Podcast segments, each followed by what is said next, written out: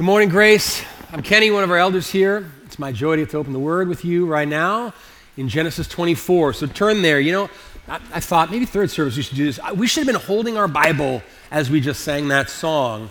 I, I picked up my Bible, getting ready to preach, and I was singing that song, thinking we. What we just sang, if your mind and heart was engaged with the words, which I hope it was, I hope you weren't on autopilot, we place a ton of expectation on what's about to happen in this service. As we open up the Bible and read it, we expect that God speaks to us through it. And we just ask God to do a number of huge things in our life as He speaks to us through His Word. And I want us to think about one in particular as we come uh, in, uh, into Genesis 24 this morning. And it's this it, we, we, it was kind of woven throughout the song, but it was a, a generally a prayer saying, God, would you help us live for something bigger than ourselves? Help us, God, to not just live for our own little kingdom, what we're doing, our plans, our to do list, but God, would you save us from that and, and help us to live for something bigger? We were singing, asking that when we sang this line, for example Speak, O Lord, and fulfill in us all your purposes for your glory. Implication there is that God has purposes for us, for you individually, but for us as a church collectively. He has plans and purposes, namely, for His glory, to glorify Himself, for the world to see, for people to learn of His greatness and His grace and His love and His authority through us. How? Well, through the effect that he has on us, the gospel has on us, Christ's love at the cross and his resurrection hope has on us, the way it transforms us, the way it makes us more like Jesus and less like the world.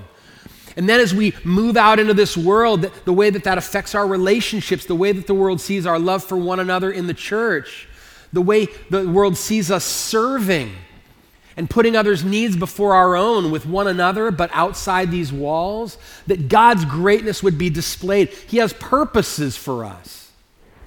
And we just sang, God, fulfill in us those purposes. So that's a prayer of saying, God, help me to make my life uh, part of your bigger plans. Or it was in this line Speak, O Lord, and help us grasp the heights of your plans for us. Think about that line for a second.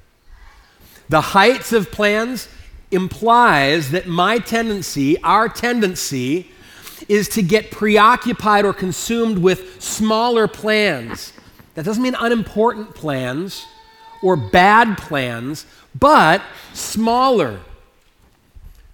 My bucket list, my aspirations, my ambitions, my to do list, my goals, which many of those can be fine, but this prayer is saying, God, help me to grasp that you have some plans for me, for us as a church, that are bigger than that, that are more exciting even than that, and it's in such a way that I would want my plans to enfold into your plans. I was thinking about my son Levi this week, who's 10, who loves Legos, and who has this massive bin now of Legos. Over the years, parents, you know how this works. You give them a kit that's supposed to make one particular thing, but eventually that thing gets broken up, and then you have this giant just bin, which is really better. Legos should just be make whatever you think up in your brain, right? That's what the Lego movie was about. Anyway, spoiler alert. But he, he'll get in his room, and for hours he'll be digging in that thing, and he'll be building whatever the latest thing he's fascinated with. There's this thing in Wreck It Ralph called Cy-Bugs, and I don't even remember what it looks like, but this whole week he's been building Cy-Bugs with Legos. And when he's building his thing, anything that we try to call him to is just an interruption from his mission. Whether it's good thing like dinner, like noodles that he loves, just a minute. Or if we're calling him, hey, we're going to have a movie night. We got the movie all queued up. We're going to sit on the couch and have ice cream and a movie, something that he w- would want to do. But just a minute. We could be trying to get everyone in the car to go to the beach. But he's right now in that moment. Just, just a minute. Any other calling is an interruption. And that can be us, right? With our life, our little kingdom that we're building, God speaking in and saying, I've got some plans that are bigger than that. Might feel like, hold, hold on a minute.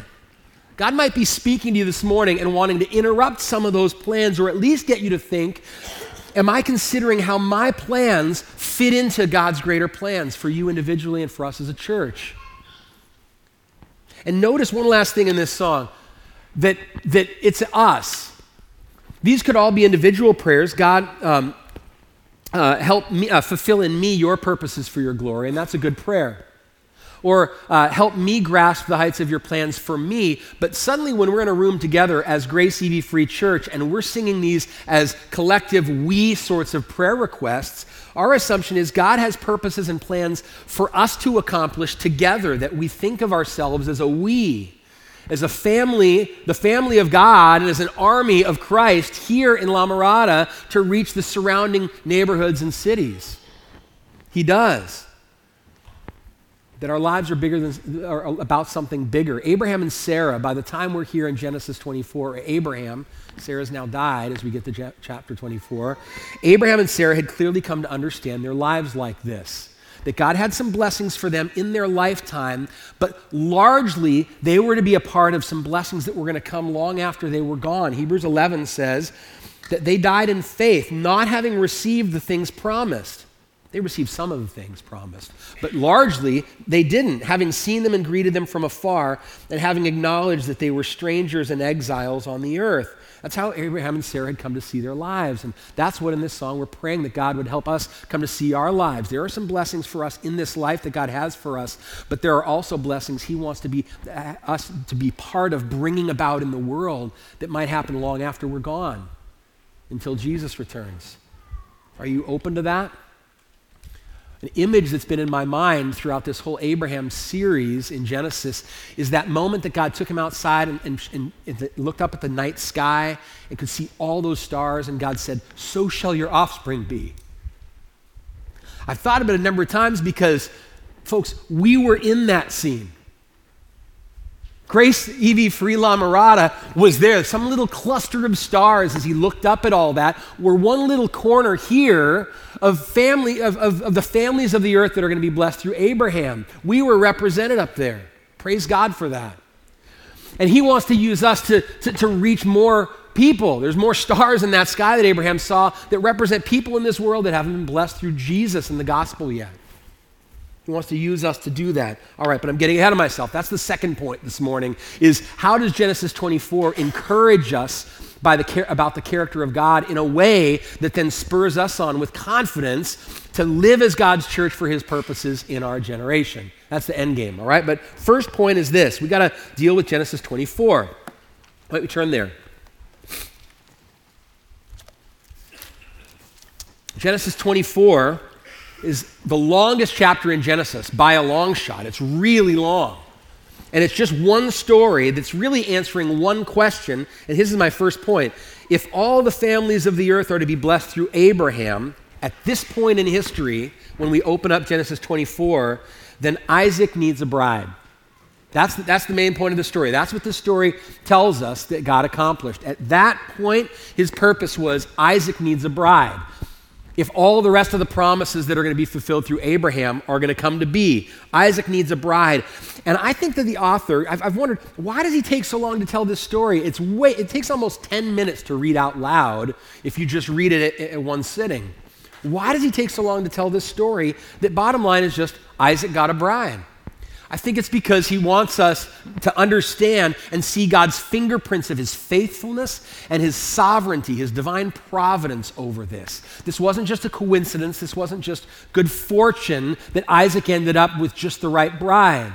But God, who makes promises and keeps all his promises, also accomplishes all his purposes. He's faithful and sovereign.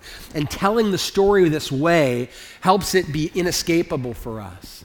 And I think this story, at the end of the chapter, the servant recounts all this to Isaac first. And I think throughout Isaac's life, this story would have been one of the example stories he would have thought of to encourage him to trust that in his generation, God would be faithful and sovereign to, carry, uh, to, to accomplish all his purposes. And then later, as Israel would have this story in the future generations, as they entered the land that was filled with all these Canaanite nations, and as then they were occupying the land and living under God's kings, or later on as they wandered from God and God judged them and sent them into captivity, at every point, this story is a reminder that in each generation, God keeps all his promises and accomplishes all his purposes. And the story functions the same way for us. It reminds us the same thing. In our generation, God will keep all his promises and accomplish all his purposes. So let's look at the story. It's got four major scenes as it unfolds. Scene number one Abraham commissions his oldest, most trusted servant to travel back to his home country and find a bride for Isaac. Verse 1 Now Abraham was old, well advanced in years, and the Lord had blessed Abraham in all things. So stop. Here's the context as the story begins. Abraham is really old. By the way, it's pointed out a lot of times throughout Genesis how old Abraham is. He just keeps getting older. He was old when this thing started, but now he's well advanced in years, and Sarah has died. And they've buried her, and her tent is empty. That's significant. Here's the line of promise. All these blessings are going to come through. And right now, at this point, there's no mother in the line of promise. That's a problem. That's a dead end. Isaac is not married. But God has been faithful so far. It says that, verse 1, the Lord had blessed Abraham in all things. We're going to hear later in the story all the wealth that God had given to, to Abraham. He'd really made Abraham into something. So he'd blessed Abraham to, to a large degree and made his name great. But there's no mother in Israel at this point. That's the problem. Verse 2 Abraham said to his servant, the oldest of his household, who had charge of all he had, Put your hand under my thigh. Just a pause. I'm, I'm, thankful that our custom for securing promises from people is a handshake now. It's much, much nicer. Anyway, um, put your hand under my thigh that I may make you swear by the Lord, the God of heaven and earth. Stop for a second. Even the title that he refers to God right here, the two titles are underscoring where his confidence is. Make me, I want to make you swear by the Lord, all caps, Yahweh, the, God, the covenant making God, who promised to be the God of Abraham and Isaac and in the future Jacob and to the ends of the earth. So he's the faithful God, but also the God who's the God of heaven and earth, the creator, sovereign God who made everything and is at work in everything. So even here, faithfulness and sovereignty. Swear by the Lord, the God of heaven and earth, that you will not take a wife for my son from the daughters of the Canaanites among whom I dwell but will go to my country and to my kindred and take a wife for my son Isaac. You know, there could have been an easier way for Isaac to get a bride, right? They're, they're not in just an empty desert. There's nations all around. There's cities all around. Um, we've interact, he's interacted with some of these cities and some of these kings in the previous chapters. Um, he didn't have to go anywhere. He had a lot of money and wealth, and that was all going to Isaac. He was a pretty good catch. Abraham could have just picked someone out right then, and that could have worked out great. Married into some other family in the area, uh, and then maybe even gotten more land and, and connection to the land that God had promised his offspring to have. But Abraham doesn't go that route. God's made it clear to Abraham that he intends his offspring alone to dwell in this land, and that one point in the future, God is finally going to bring judgment on these nations that were wicked in many ways, and he was patiently withholding his judgment. And so Abraham knows this promise, and he, so he says, No, no, no, I want you to go back to my home country, and I want you to find a bride from there. So he commissions his servant to travel hundreds of miles to find a wife. Verse 5. The servant said to him, Perhaps the woman may not be willing to follow me to this land. Must I then take your son back to the land from which you came? So, this is the first of a few in this story, what if kind of moments of, I don't know, possible obstacles that might cause a failed mission. So, here's the first one. He thinks, man, that's a hard ask. I'm hundreds of miles away. I'm going to ask some young woman and her family to release her to come all the way back hundreds of miles and marry someone she's not met just based on a promise. I mean, what if that's a deal breaker, Abraham? Can we make a plan B? If that doesn't work, what if I just bring Isaac there? And Abraham says, no, verse 6. He says, See to it that you do not take my son back there. That's not where God has called us. That's not where the promises are going to take place. Don't do that. You don't need a plan B. Stick with plan A. Verse 7.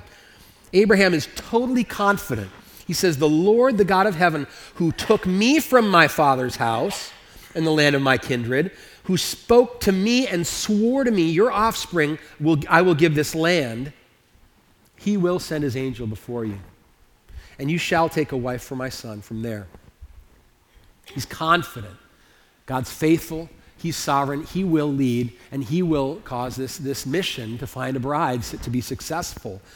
And then he says, he gives the assurance to the servant listen, if the, if the woman is not willing to follow you, then you'll be free from this oath of mine. Only you must not take my son back there. He, he grants this concession, but Abraham doesn't believe that's going to happen. He believes this is going to be successful. So, verse 9, the servant acts in faith. He puts his hand under the thigh of Abraham, his master, and he swore to him concerning this matter I'll do what you ask. He doesn't have Abraham's full measure of confidence, but this servant is, is a beautiful uh, uh, character in the kind of minor character in the Bible. I love this guy. As the story goes on, he is walking by faith. He is trusting in the God that Abraham is confident in. He's been with Abraham and Sarah a long time. No doubt he's seen many other times where God made a way when it looked like a dead end. And, and here he goes. He, he's walking by faith, and he's going to go do this thing. And it's grounded in God's faithfulness and his providence. His faithfulness, Abraham said, The God who swore to me, he keeps his promises. And it's grounded in his divine providence. He will send his angel before you, and you shall bring back a bride. Scene two. The Lord leads this servant right to Abraham's grandniece. Verse 10 The servant took 10 of his master's camels and departed, taking all sorts of choice gifts from his master. And he arose and he went to Mesopotamia to the city of Nahor. So there's a glimpse of Abraham's wealth, just a little bit of it 10 camels and all, this, all these choice gifts. We're going to see later gold and jewelry and, and, and some really fine things. He's going locked and loaded to get a bride, right? He is, he is not, you know, taking any chances here. But when he arrives, here, verse 11, here's another potential obstacle. He, I think he begins to think, okay, h- how am I going to know? H- how am I going to figure out who the Lord has chosen for Isaac? It seems that God has a plan for a bride, but how am I supposed to figure that out? So, verse 11, it says, He, he made the camels kneel down outside the city by the well of water at the time of evening when women go out to draw water. And he said, he prays really, O Lord, God of my master Abraham, Please grant me success today and show steadfast love to my master Abraham. Behold, I'm standing by the spring of water. Um, uh, sorry, and the women, uh, daughters of the men of the city are coming out to draw water. Verse 14 Let the young woman to whom I shall say, Please let down your jar that I may drink, and who shall say, Drink, and I will water your camels. Let her be the one whom you've appointed for your servant Isaac. And by this I shall know that you have shown steadfast love to my master. So he's got faith, but he sort of lays out this test in his prayer. And, and Lord, if you do this, that'll be the indicator, that'll be the green light. I want to pause for a minute just to point out I don't think stories like this are intended to become normative, prescriptive for the way we make every decision that we step forward uh, in life with. I don't think that normally that God intends for us to wait until He lights up the next square on the yellow brick road and it's all clear, and then I step on it. Until then, I do nothing. Even though we do at times see stories and situations where God leads in some unique ways and he graciously um, answers uh, according to this servant's prayer. But in other words, guys, I wouldn't recommend this as a how to find a bride prescription from the Bible. That's not why Genesis 24 is here. Did someone clap? Okay, so that's right. So, in other words, guys, I wouldn't say, you know, show up at Starbucks tomorrow morning and stand by the counter and then pray, okay, God, I'm here by the counter. All the women are lining up for their lattes and La Mirada. Let the one to whom I say, I forgot my wallet. And she says to me, That's okay, I'll get your coffee and I'll go gas up your car while you're drinking it. That will be the one. Bad idea. Laura, don't use that on your uh, uh, dating coach uh, Instagram there, right? But if that did happen, I would say put a ring on that finger, right? anyway, but not, we're not supposed to say this is the way to find a bride, right? But here he is. You, we should commend the servant because he's walking by faith. He doesn't know, and he has this confidence that God's angel is going to go before him and lead him. And so he's praying and saying, Lord, Lord, lead me. And God graciously designates the, the appointed bride according to the conditions of his prayer. And what's amazing, if you look at verse 15, the next verse, the implication is God was already going before him. It says, before he'd finished speaking, he's still getting out his prayer of God, if you, and Rebekah's already on her way, it says. Behold, Rebekah, who was born to Bethuel, the son of Milcah, the son of the wife of Nahor, Abraham's brother. Just pause. That's great storytelling. The servant doesn't know this yet. We just got let in on it. This woman is Abraham's grandniece. He doesn't know this.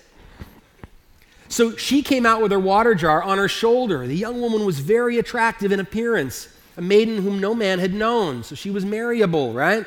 she went down to the spring and filled her jar and came up. And the servant ran to meet her and said, Please, give me a little water to drink from your jar. And she said, Drink, my lord. All right, this is looking good. And she quickly let down her jar upon her hand and gave him a drink. There's some suspense here. All right, there's the first part, but he's drinking his water and maybe thinking, okay, how about the camel's part? Well, verse 19, when she'd finished giving a drink, she said, I will draw water for your camels also until they've finished drinking. So she quickly emptied her jar in the trough and ran again to the well to draw water, and she drew for all his camels. Why am I doing this with my hands? Well, it already said that you had to go down some steps to the well, to the spring to get water, and then she came back up. And so what she did was a huge thing right here. This was not some small little test. How many camels are with him? Ten. Anyone have an idea of how much a camel can drink? I read online about 25 gallons a good healthy camel can drink. 10 camels, 25 gallons each. They've just traveled in from who knows where. The spring's down there. She's got a jar. That can't hold more than about three gallons of water. Do the math. This is like 80 or 90 trips back and forth to, to water all these camels. This wasn't an arbitrary test, I think, that the servant came up with in his mind. He thought, you know, if a woman would do that, she is obviously kind, hospitable, generous, hardworking, doesn't skip leg day, right? She's, she would be a, a great bride. But she does it. And so while it's happening, verse 21, the man gazed at her in silence. That doesn't speak very well for the servant. He, he just stood there the whole time. But anyway, gazed at her in silence to learn whether the Lord had prospered his journey or not. So um, you might think, well, he should just get it right now. Clearly, this is going to happen. God just answered his prayer. But he still knows he's got to ask the family, and they just may say no. So he's, he's waiting to see if the Lord has prospered the journey. Verse 22. When the camels had finished drinking, the man took a gold ring weighing a half shekel and two bracelets for her arm weighing 10 gold shekels, so some serious bling, and gives it to her and said, Please tell me whose daughter you are. Is there room in your father's house for us to spend the night? She said to him, Here it comes. Well, I'm the daughter of Bethuel, the son of Milcah, whom she bore to Nahor. And she added, We have plenty of both straw and fodder and room to spend the night. The servant's jaw just drops. Not just his, his jaw, his head, verse 26. The man bows his head and he worshiped the Lord and said, Blessed be the Lord, the God of my master Abraham, who's not forsaken his steadfast love and faithfulness toward my master. As for me, the Lord has led me in the way to the house of my master's kinsman. End of scene two. So, what Abraham was confident of in scene one, that God would send his angel before and, and, and direct him right to, to the one appointed, here it materializes right before him as he prays and watches expectantly. God does make it clear, is seeming to make it clear. So, now, scene three, he's still got to ask the family. So, in this longest scene here, the Lord actually ends up granting the servant favor, and Rebekah's family says yes. Let's read. Verse 28. Then the young woman ran and told her mother's household about these things. Rebekah had a brother whose name was Laban. And Laban ran out toward the man to the spring. Here's why he ran. Verse 30. As soon as he saw the ring and the bracelets on his sister's arms and heard the words of Rebekah, his sister, thus the man spoke to me, he went to the man. And behold, he was standing by the camels at the spring. So, our very first glimpse of Laban in Genesis is that, that money motivates this guy. He might be a little bit greedy here. And as if some of you know the story later on with Jacob going to find a wife back in the, in the, in the land again, Laban pulls some shady things. So, the first glimpse here is he's, he's a little bit of a greedy guy, and he runs out when he sees the jewelry, which is going to work out okay for Isaac, actually. Verse 31. He says, Come in, O blessed of the Lord. Why do you stand outside? For I've prepared the house and a place for the camels. So the man came into the house and unharnessed the camels and gave straw and fodder to the camels, and there was water to wash his feet and the feet of the men who were with him, and then food was set before him to eat. But he says, I will not eat until I've said what I have to say. First things first. So Laban says, Speak on. He said, I am Abraham's servant. In other words, I'm Nahor's brother. I'm the servant of your, your family here, he says. The Lord has greatly blessed my master. Remember him? He left like 62 years ago off for some land after a promise. Well, here's what hap- has happened he's become great. The Lord's given him flocks and herds and silver and gold, male servants and female servants, camels and donkeys. So God really has blessed him. And not only that, verse 36 Sarah, my master's wife, bore a son to my master when she was old. And to him, he's given all that he has. So he's a catch. He's the sole heir of all that wealth. He's really loading up, right? The, the, the, the pitch here. Verse 37 My master made me swear, saying, You shall not take a wife for my son from the daughters of the Canaanites in whose land I dwell. But you shall go to my father's house, to my clan, and take a wife for my son. Hint, hint, right? No pressure. I said to my master, Perhaps the woman will not follow me. But he said to me, The Lord before whom I've walked will send his angel with you and prosper your way. You shall take a wife for my son from my clan and from my father's house, and then you will be free from my oath when you come to my clan. And if they will not give her to you, you will be free from my oath. I'm going to skip over just a few verses here. He retells the whole story again. In other words, he wants to really put the pressure on and say, uh, You know how Abraham said an angel was going to go before me and, and, and make it clear? Well, let me tell you what happened at the well. And he gives him the blow by blow with even more detail. And then he gets to verse 49, and here's the punchline. Now then, if you are going to show steadfast love and faithfulness to my master, tell me. And if not, tell me that I may turn to the right hand or the left. More pressure, right? Clearly, the Lord has shown steadfast love and, and faithfulness to my master. Now, if you are going to show that, why don't you tell me? Here's the big ask. Verse 50. Then Laban and Bethuel, Rebekah's father, answered and said, The thing has come from the Lord. We cannot speak to you bad or good. Behold, Rebekah is before you. Take her and go, and let her be the wife of your master's son, as the Lord has spoken.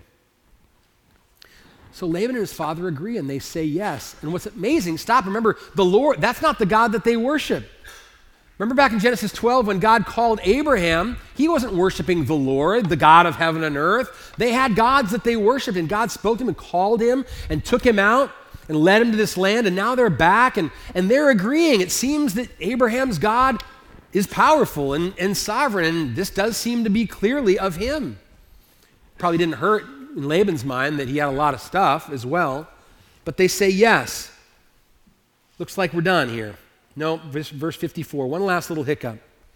When they arose in the morning, he said, Send me away to my master, let's go. And her brother and her mother said, Let the young woman remain with us a while, at least 10 days. After that, she may go. They start getting a little bit reluctant here. So he says to them, Well, don't delay me, since the Lord has prospered my way. Send me away that I may go to my master. And they said, Well, let us call the young woman and ask her.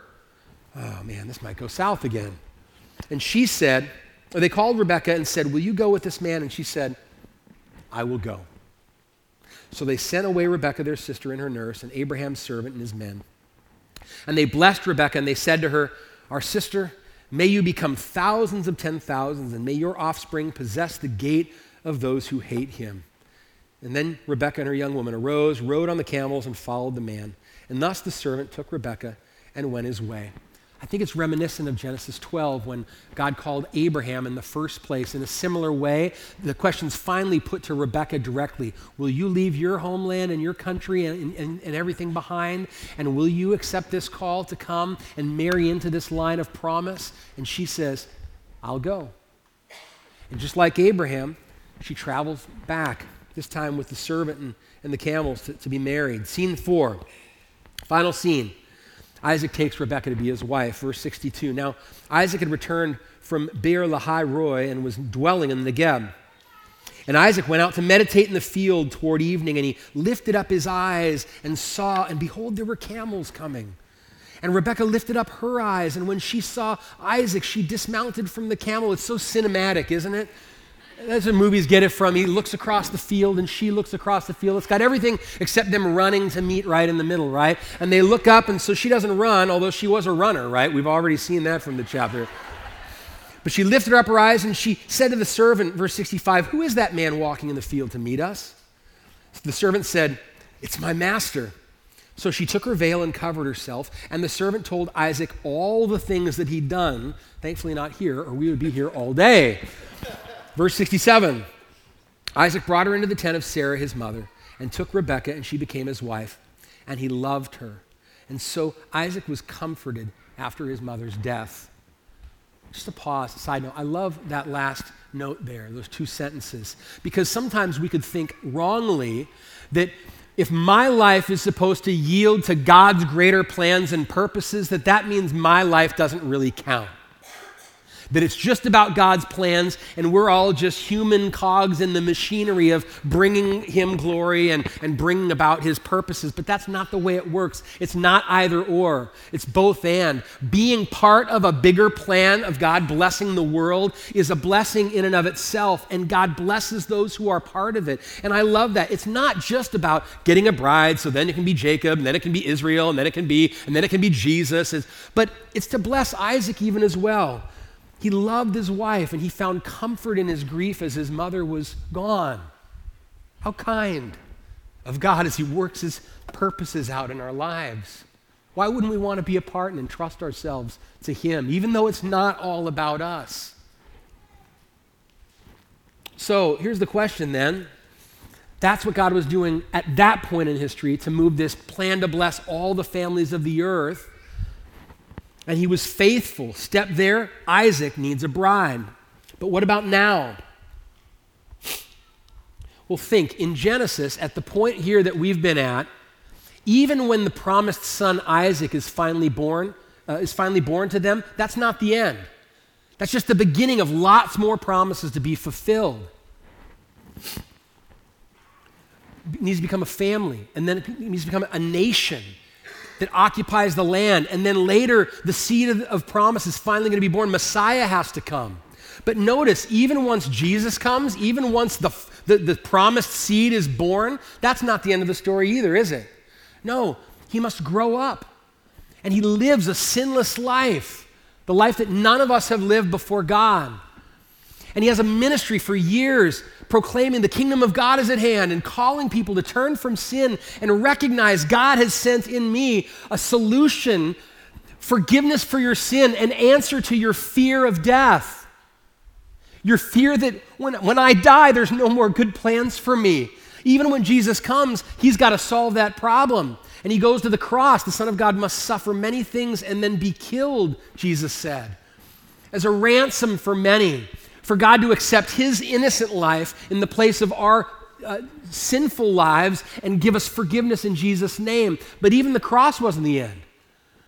Jesus raised him from the grave, or God raised Jesus from the grave, showing payment was accepted in full and offering us resurrection hope that if we trust in the one who died for us and rose again, even if we die, we will rise again. But the, the plan still isn't finished. Even after the resurrection, there's more promises left unfulfilled, right? So then Jesus, before he ascends to the Father, he gathers his apostles together, and in Acts 1 8, he says this You will receive power when the Holy Spirit comes on you, and you will be my witnesses in Jerusalem and all Judea and Samaria and to the ends of the earth. The plan's not over yet. Jesus is entrusting and commissioning his apostles now and those who come to trust Jesus through them, all the way down to us with a mission. And what is this mission? To be my witnesses. Here's point two that's because if all the families of the earth are going to be blessed through Abraham, through Jesus, then Jesus needs a bride. That's his plan. That's the gospel. That's why Jesus died and rose again. Now, to send the 12 out and then his church out to gather people in from around the world, lost people, to become his bride. That's a metaphor that the Bible uses. Paul in Ephesians 5 says that all along God's design in marriage, one man taking one woman and committing forever.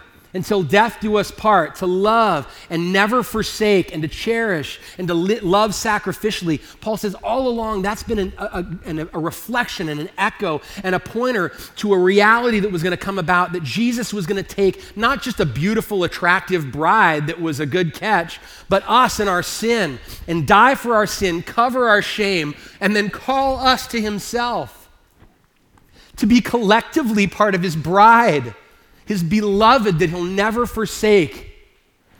Paul thought this way so much that he even used this analogy. Listen to this verse in 2 Corinthians 11.